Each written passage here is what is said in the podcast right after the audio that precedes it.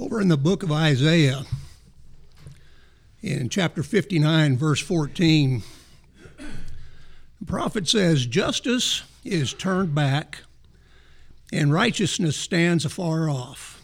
For truth is fallen in the street, and equity cannot enter.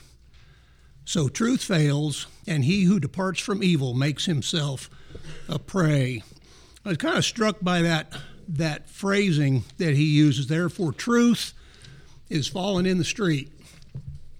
What he's talking about is, uh, at least I picture it this way. You have somebody that's walking along a sidewalk and they take a piece of candy, they unwrap it, they eat the candy, and they throw the wrapper away. Or somebody throws down a cigarette butt or something like that. Truth has fallen in the street like litter. It's something that is seen of no value. It serves no purpose. It's just discarded with no thought whatsoever. And one of the things that, that tends to strike me uh, a lot, I think, over the last couple of years, is the more things change, the more they stay the same. Technology may have changed, you know, medicine may have changed, uh, the way we communicate, uh, at least the modes by which we communicate, have changed. People haven't changed a bit. People are not any different now than they were back in Isaiah's day. We're motivated by the same things. We have the same likes and dislikes. We're just like they were back then. And I think, uh, to a large extent, uh, in our day and time, truth has fallen in the street. It's worth nothing anymore. And it, it is an interesting thing to me to see some of the things that, that people don't really seem to find strange anymore. I know back when I was a, a kid, and th- this just kind of illustrates the fact that th- these things have been going on for, you know, forever.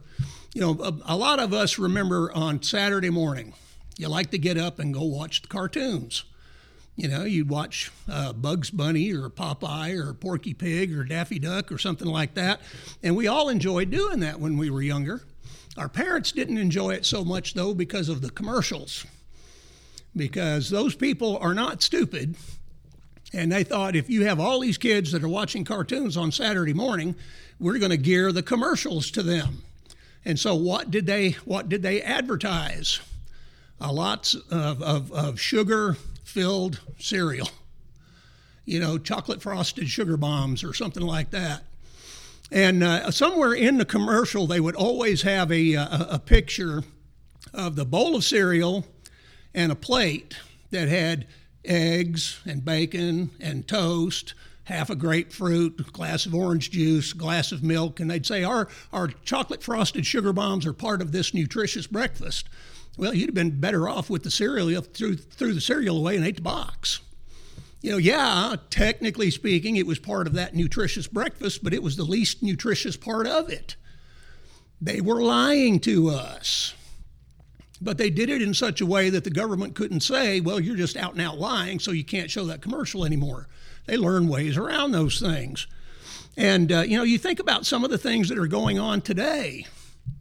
And you know, if you had, if you were able to go back and talk to somebody from say 50 years ago, and you were to say something to them about, you know, in, in our day, people are going to say that if a man decides he's a woman, then he's a woman, and he can compete in women's sports.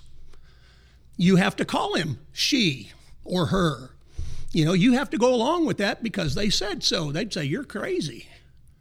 You know, nobody would ever do that. So, well, yeah, we do. And we have to go along with it, they say. You have a politician that says we choose truth over facts. Now, when I heard that one, that was a real head scratcher for me because I always thought that truth and facts were related. They kind of went together. But evidently, in the minds of some people at least, they don't anymore. And, and I think I finally figured out where they were coming from on that one. I think what, what they see, facts are things that can't be disputed. You know, they're set in concrete. But now, truth, in their minds, truth is flexible. You can kind of bend it around, you can shape it to be whatever you want it to be. Well, that's not the kind of truth that, that I grew up learning. Truth was truth. It was the same for everybody, everywhere, at all times. It's true. Now, you can have opinions about things. You like chocolate ice cream, I like vanilla. You like Chevys, I like Fords. You know, we have opinions about things, but there are some things that are either true or they are not. There is no middle ground anywhere there. It is a fact or it is not, but not in the minds of some people. Truth is fallen in the street. You know, in, in John chapter 18, verses 37 and 38, Jesus is before Pilate, and Pilate asks him if he is a king, and he says, Yes, he is a king. And he says, I've come that I should bear witness to the truth. And Pilate says, What is truth? Now, Pilate is not asking that question sincerely. Pilate is asking that question from the same standpoint that a lot of people today would. Well, you say that you've come to bear witness to the truth. You know, what's truth? You know, everybody's truth is different. Everybody has their own version of truth. And, and there are a lot of people, especially in the religious world these days, that feel that way about it. You can have your truth and I'll have my truth. We'll agree to disagree and we'll just go on about our business. And you say, well, well, wait a minute. You know, you're saying that that this is absolutely not true, and I say it absolutely is true. One of us has to be right, and if one of us is right, the other one has to be wrong. And they won't admit to that. That was one of my my, my favorite questions to ask uh, people that were Baptist. I, I worked with a lot of guys that were they were very religious people. I've mentioned before that you could be having a, a discussion about the Bible with somebody, and you'd go uh, walking by and you'd ask one of the guys that was working there, Hey, can I borrow your Bible for a second? And he would open up the top of his, his toolbox and take a Bible out and hand it to you. It, it was that kind of a place. All of these guys were religious, at least to one uh, extent or another, though very few of them were members of the Lord's church. But uh, you could you could ask a Baptist, say, you know, I'm, I'm, I'm confused. How many different kinds of Baptists are there? And it, well, let's see, you've got free will Baptists, and you've got missionary Baptists, and you've got primitive Baptists, and I think there's probably a couple more of them by now. You say, oh, okay, so there, there are different kinds of Baptists. They teach different things, right? And they'd say, well, you know, most of the stuff they teach is the same, but yeah, there, there's a little detail here, a little detail there that they, they teach differently. And that's why they're missionary Baptists as opposed to free will Baptists. And then you ask them, who's right? What? You teach different things, right? Well, yeah. Who's right? Well, uh, now we would like to say that we are, oh, so that means that the rest of them are wrong. Well, now I didn't say that, but you said you were right, and if you're right, then they're wrong. No, now they would not admit that anybody was wrong. But when you look at it, that's the way truth is. It either is or it isn't. It's true or it's not. We're not talking about matters of opinion we're talking about truth, facts. They either are or they're not. And you have to make a decision as to which one it is. You know, in Romans chapter 1, in verse 18, the Apostle Paul talks about those who suppress the truth in unrighteousness. And there are a lot of people do that, religious and non religious. You know, if they have their particular version of the truth, that's the only one they want to go with. They don't want to admit that anybody else has any claim on truth at all. You know, we're right, they're not. But they're going to suppress anybody that doesn't agree with them. And it's, it's been done that way in the religious world a lot. Uh, you know, there was a time back in Europe uh, around the 13, 1400s where religions went back and forth. You, you were Catholic, you were Protestant, you were Catholic, you were Protestant. And they fought over this. You know, if we're Protestants and you're Catholics, then we're going to kill you unless you change. You know, if you're Catholics and, and they're Protestants, you're going to kill them unless they change. And they fought back and forth over this, killing each other left and right for years and years and years because they wouldn't admit at that time that somebody that didn't agree with them could possibly be right. At least they had that much of it correct, even though they were wrong in what they were teaching. But these days, you can't do that. You can't say that anybody's wrong. You know, there in Romans chapter 1, Paul goes on, verse 22, and talks about those who, professing to be wise, they became fools. They said they knew it all. We know. We know what's going on. We know what the truth is, and you're going to accept our truth and nobody else's and nothing else. Professing to be wise, they became fools and changed the glory of the incorruptible God into an image made like corruptible man and birds and four footed animals and creeping things. They changed the glory of God into something else and demanded that everybody had to accept their version of the truth. And there's a lot of that that goes on. Uh, I, have seen some uh, film of uh, Carl Sagan. Uh, Carl Sagan was a, a, big name in science. Uh, used to make the circuit of talk shows and things like that. And he always talked about the millions or billions and billions of years. You'd see him on all kinds of shows on the Science Channel or on History Channel or something like that. Uh, and he was one of those people that was absolutely convinced there was no God everything was just the uh, the product of, of, a cosmic accident, and uh, and he would he would tell people that. I mean, he knows different now because he died some years ago. But he would one of the statements that that always really I think highlighted for me more than anything else how stupid smart people can be is he said that the, the chances of life evolving on this earth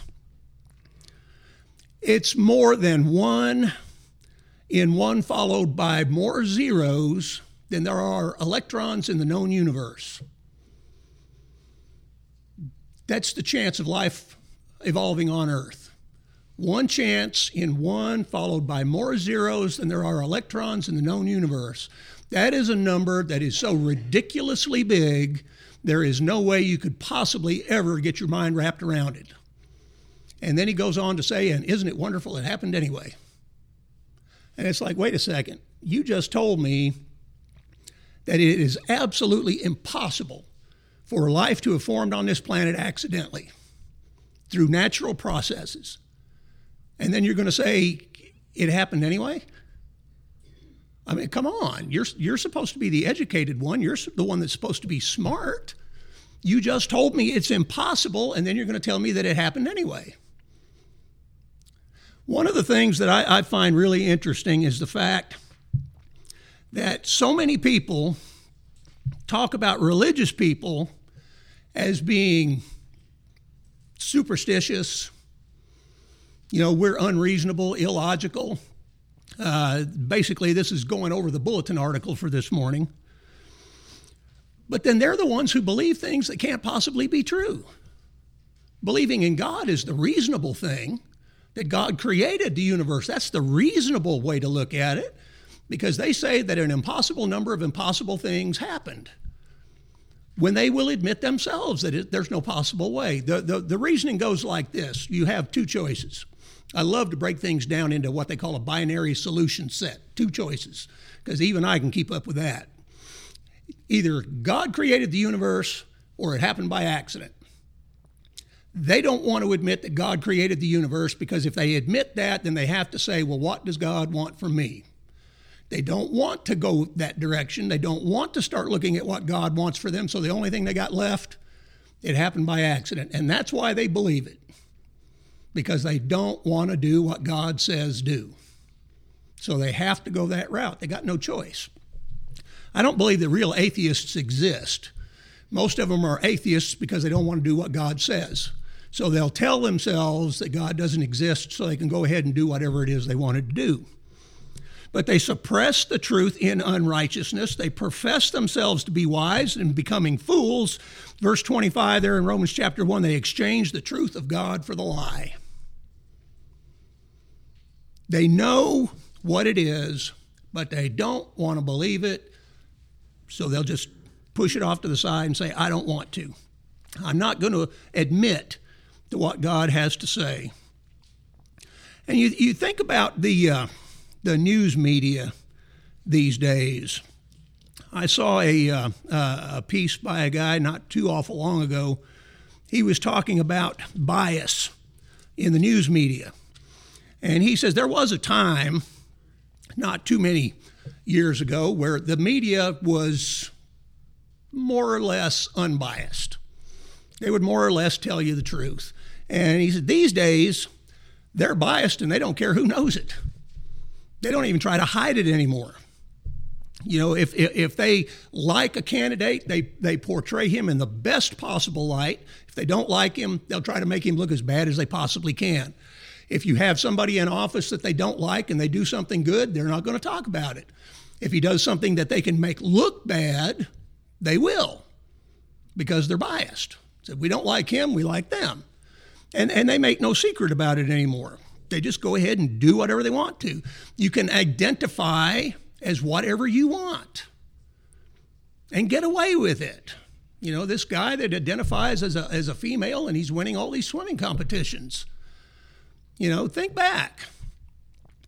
How far would that have gone 50 years ago? If somebody suggested it, people would have just fallen on the floor laughing about it. You've got to be kidding. Nobody would do anything like that. But they do and expect us to buy it. You know, over in Second Thessalonians chapter 2, the Apostle Paul is, is talking about some things that are, are going to happen after his death. He says, The coming of the lawless one, is verse 9, is according to the working of Satan with all power, signs, and lying wonders, and with all unrighteous deception among those who perish. So you have lying wonders, you've got unrighteous deception, and he says it's among those who perish because they did not receive the love of the truth, that they might be saved. And for this reason, God will send them strong delusion that they should believe the lie, that they all may be condemned who did not believe the truth but had pleasure in unrighteousness. If you want to believe a lie, God will let you do it. God is not going to save you against your will. Some people believe that He will, but He won't. God has made us creatures of free will, and He has given us the ability to decide what we're going to believe and what we're not what we're going to follow and what we're not. We either say to God, out, out of all meekness and humility, Your will be done. I am going to do what you say to do. Or God, very sorrowfully, will say, Your will be done. If that's what you want, then that's what I'm going to let you do.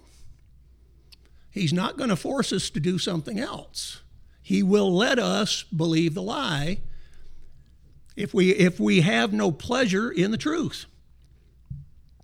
So many people think that it doesn't make any difference whatsoever what you believe in a lot of different areas, but especially in religion.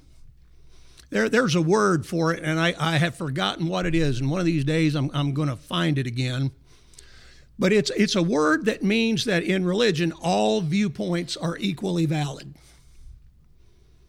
You can believe that something is black, they can believe something is white, and both of you are right. Now, in, in any other area, people are able to look at that and say, well, that doesn't make any sense at all. But they will, uh, they will allow it when it comes to religion. You know, we can say that baptism is absolutely necessary for salvation. They say baptism is not necessary for salvation, and somebody says you're both right. You can't be.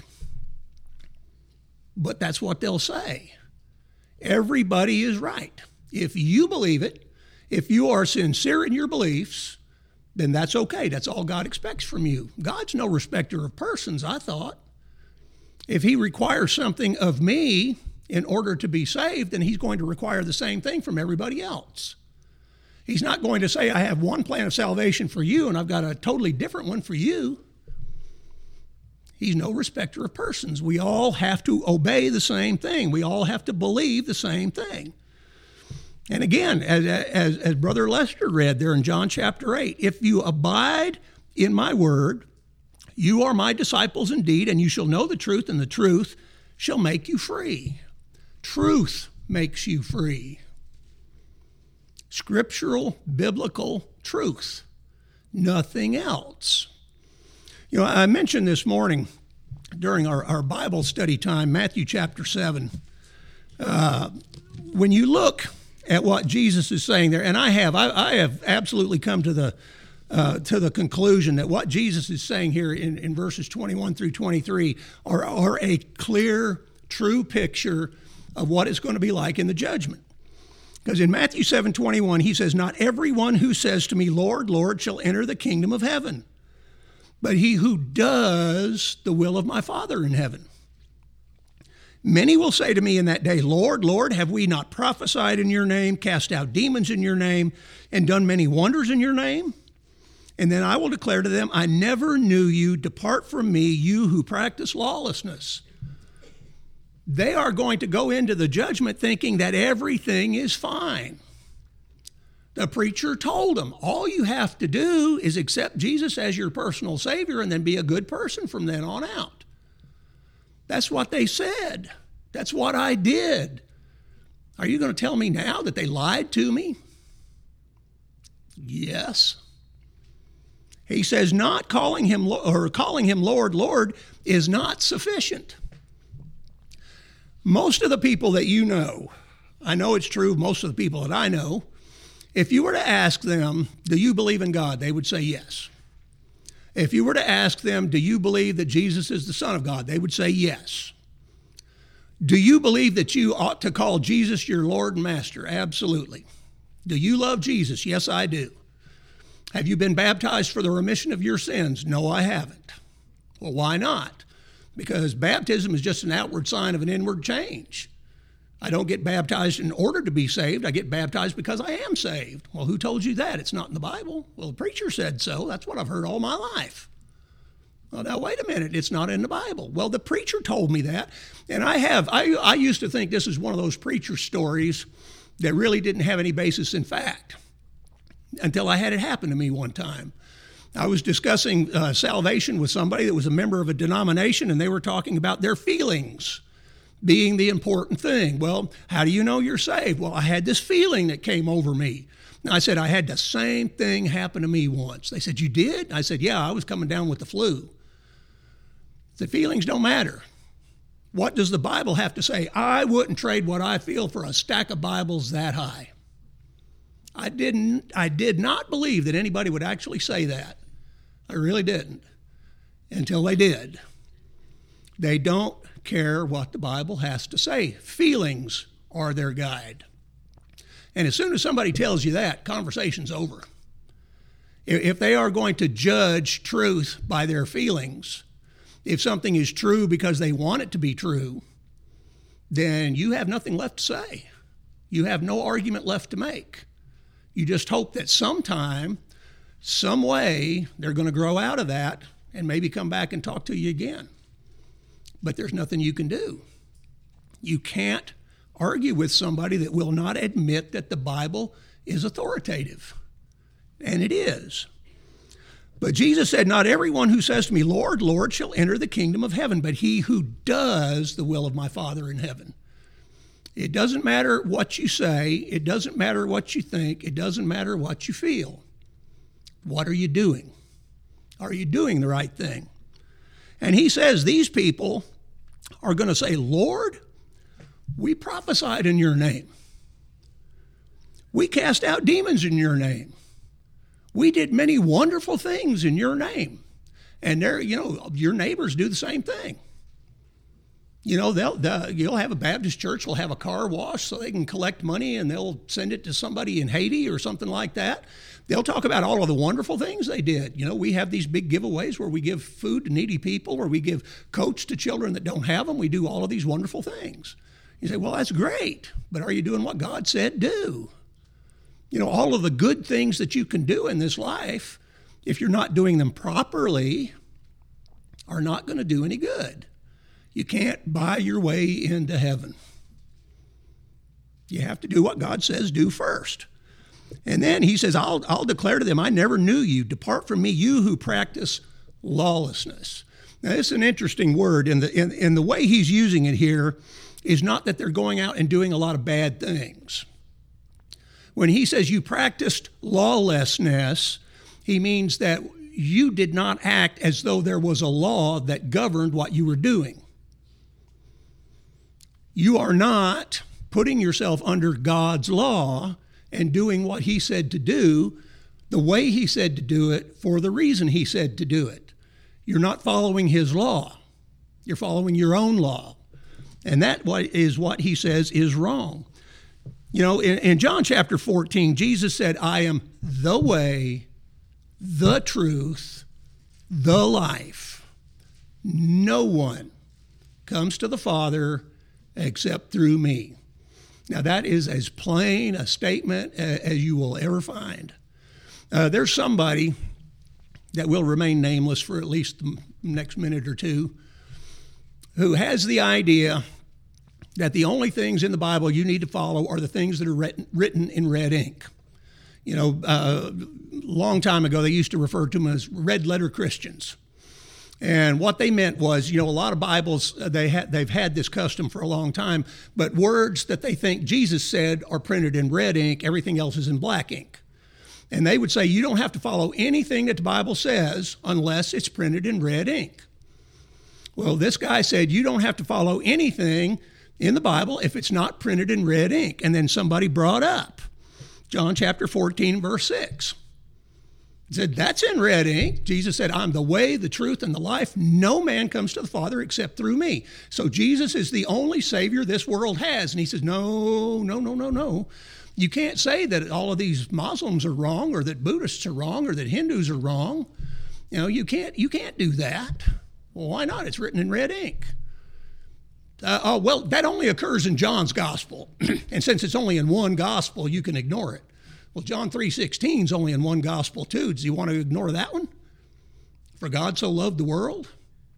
He doesn't want to ignore that one. In other words, what he's really saying is you can ignore everything that I don't like. The only things you have to do are the things that I like. Going by his own feelings. That's the way people often do. And you have to be obedient to the truth and the whole truth you know, we, we tend sometimes to cherry pick. Uh, we pick the things that we like to do and say we need to do those. But if there are some things that we don't necessarily like, you know, we can overlook those. Or, well, that's not quite as important. You know, we'll just shove that one off to the side and worry about it at some other time. When the Apostle Paul was on his way back to Jerusalem, he stopped at Miletus and he sent for the elders from the church at Ephesus and asked them to come to him so he could talk to them. And he tells them, he says in verse 20, how I kept back nothing that was helpful. This is Acts chapter 20, verse 20. I kept back nothing that was helpful, but proclaimed it to you and taught you publicly and from house to house. Testifying to Jews and also to Greeks, repentance toward God and faith toward our Lord Jesus Christ. He said, I didn't keep anything back. I, I told you everything. Verse 26 Therefore I testify to you this day that I am innocent of the blood of all men. That's one of the things that, that I, I hope makes most preachers a little bit nervous. They are going to be held, at least in part, accountable for what they taught other people. And there are some people out there, if it was me, I would be scared to death because God is going to hold them accountable for all of the false doctrine that they've taught. You know, people talk about some of these, uh, oh, they're such nice people. Well, they, they're not telling you the truth, though. You know, and they are going to be held accountable for what they've taught. I testify to you this day that I'm innocent of the blood of all men. How can he say that? For I have not shunned to declare to you the whole counsel of God. I told you everything. I didn't leave anything out. There are, there are a lot of false teachers who are false teachers not because of the false doctrine they teach. They're false teachers because of the doctrine they don't teach, the things they leave out. You know, there are some of them that are not going to preach on marriage, divorce, and remarriage. You know, the elders say, hey, you know, we've got a couple of, of, of people here and, and they're, they're real good uh, contributors, and you know, if you preach on that, you're gonna make them mad, and they might go somewhere else and take all their money with them. So, you know, it's not that big of a deal. Just just don't talk about that. You know, you're not preaching anything false. You're just not talking about that. And they'll say, well, you know, just bought a new car. Kids are getting ready to go to college. I can't afford to lose this job. You know, it's not so bad if I just don't talk about one thing. You know, look at all of the good I can do in all these other areas. I'll just leave that one alone. And so they're a false teacher. They're not teaching everything they need to teach. People that won't teach about homosexuality. They're not teaching everything. And you know, Paul says that he was free from the blood of all men. He was innocent because he taught them everything. You know, in Matthew chapter 4 and verse 4, Jesus said, Man shall not live by bread alone, but by every word that proceeds from the mouth of God. It's all important. It's all necessary, and we need to believe it all. Truth is falling in the street.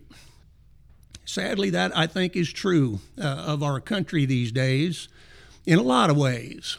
It's been that way, I think, uh, about religion for quite some time. And we need to make sure that we don't let it affect us. God's truth is God's truth. We need to believe it, we need to practice it, we need to teach it. That's what God expects from us.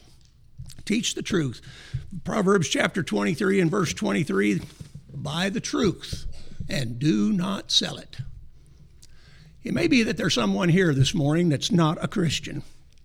If that be the case, you have the opportunity. God's given you another one. He may not ever do it again, but you could come forward this morning confessing your faith in Jesus as the Son of God, and you could be baptized to have your sins washed away if you're an erring child of God.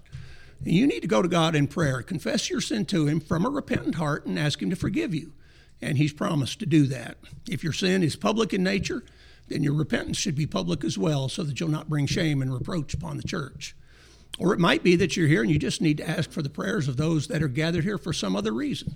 Whatever your need is, we ask that you come forward and make it known while together we stand and sing.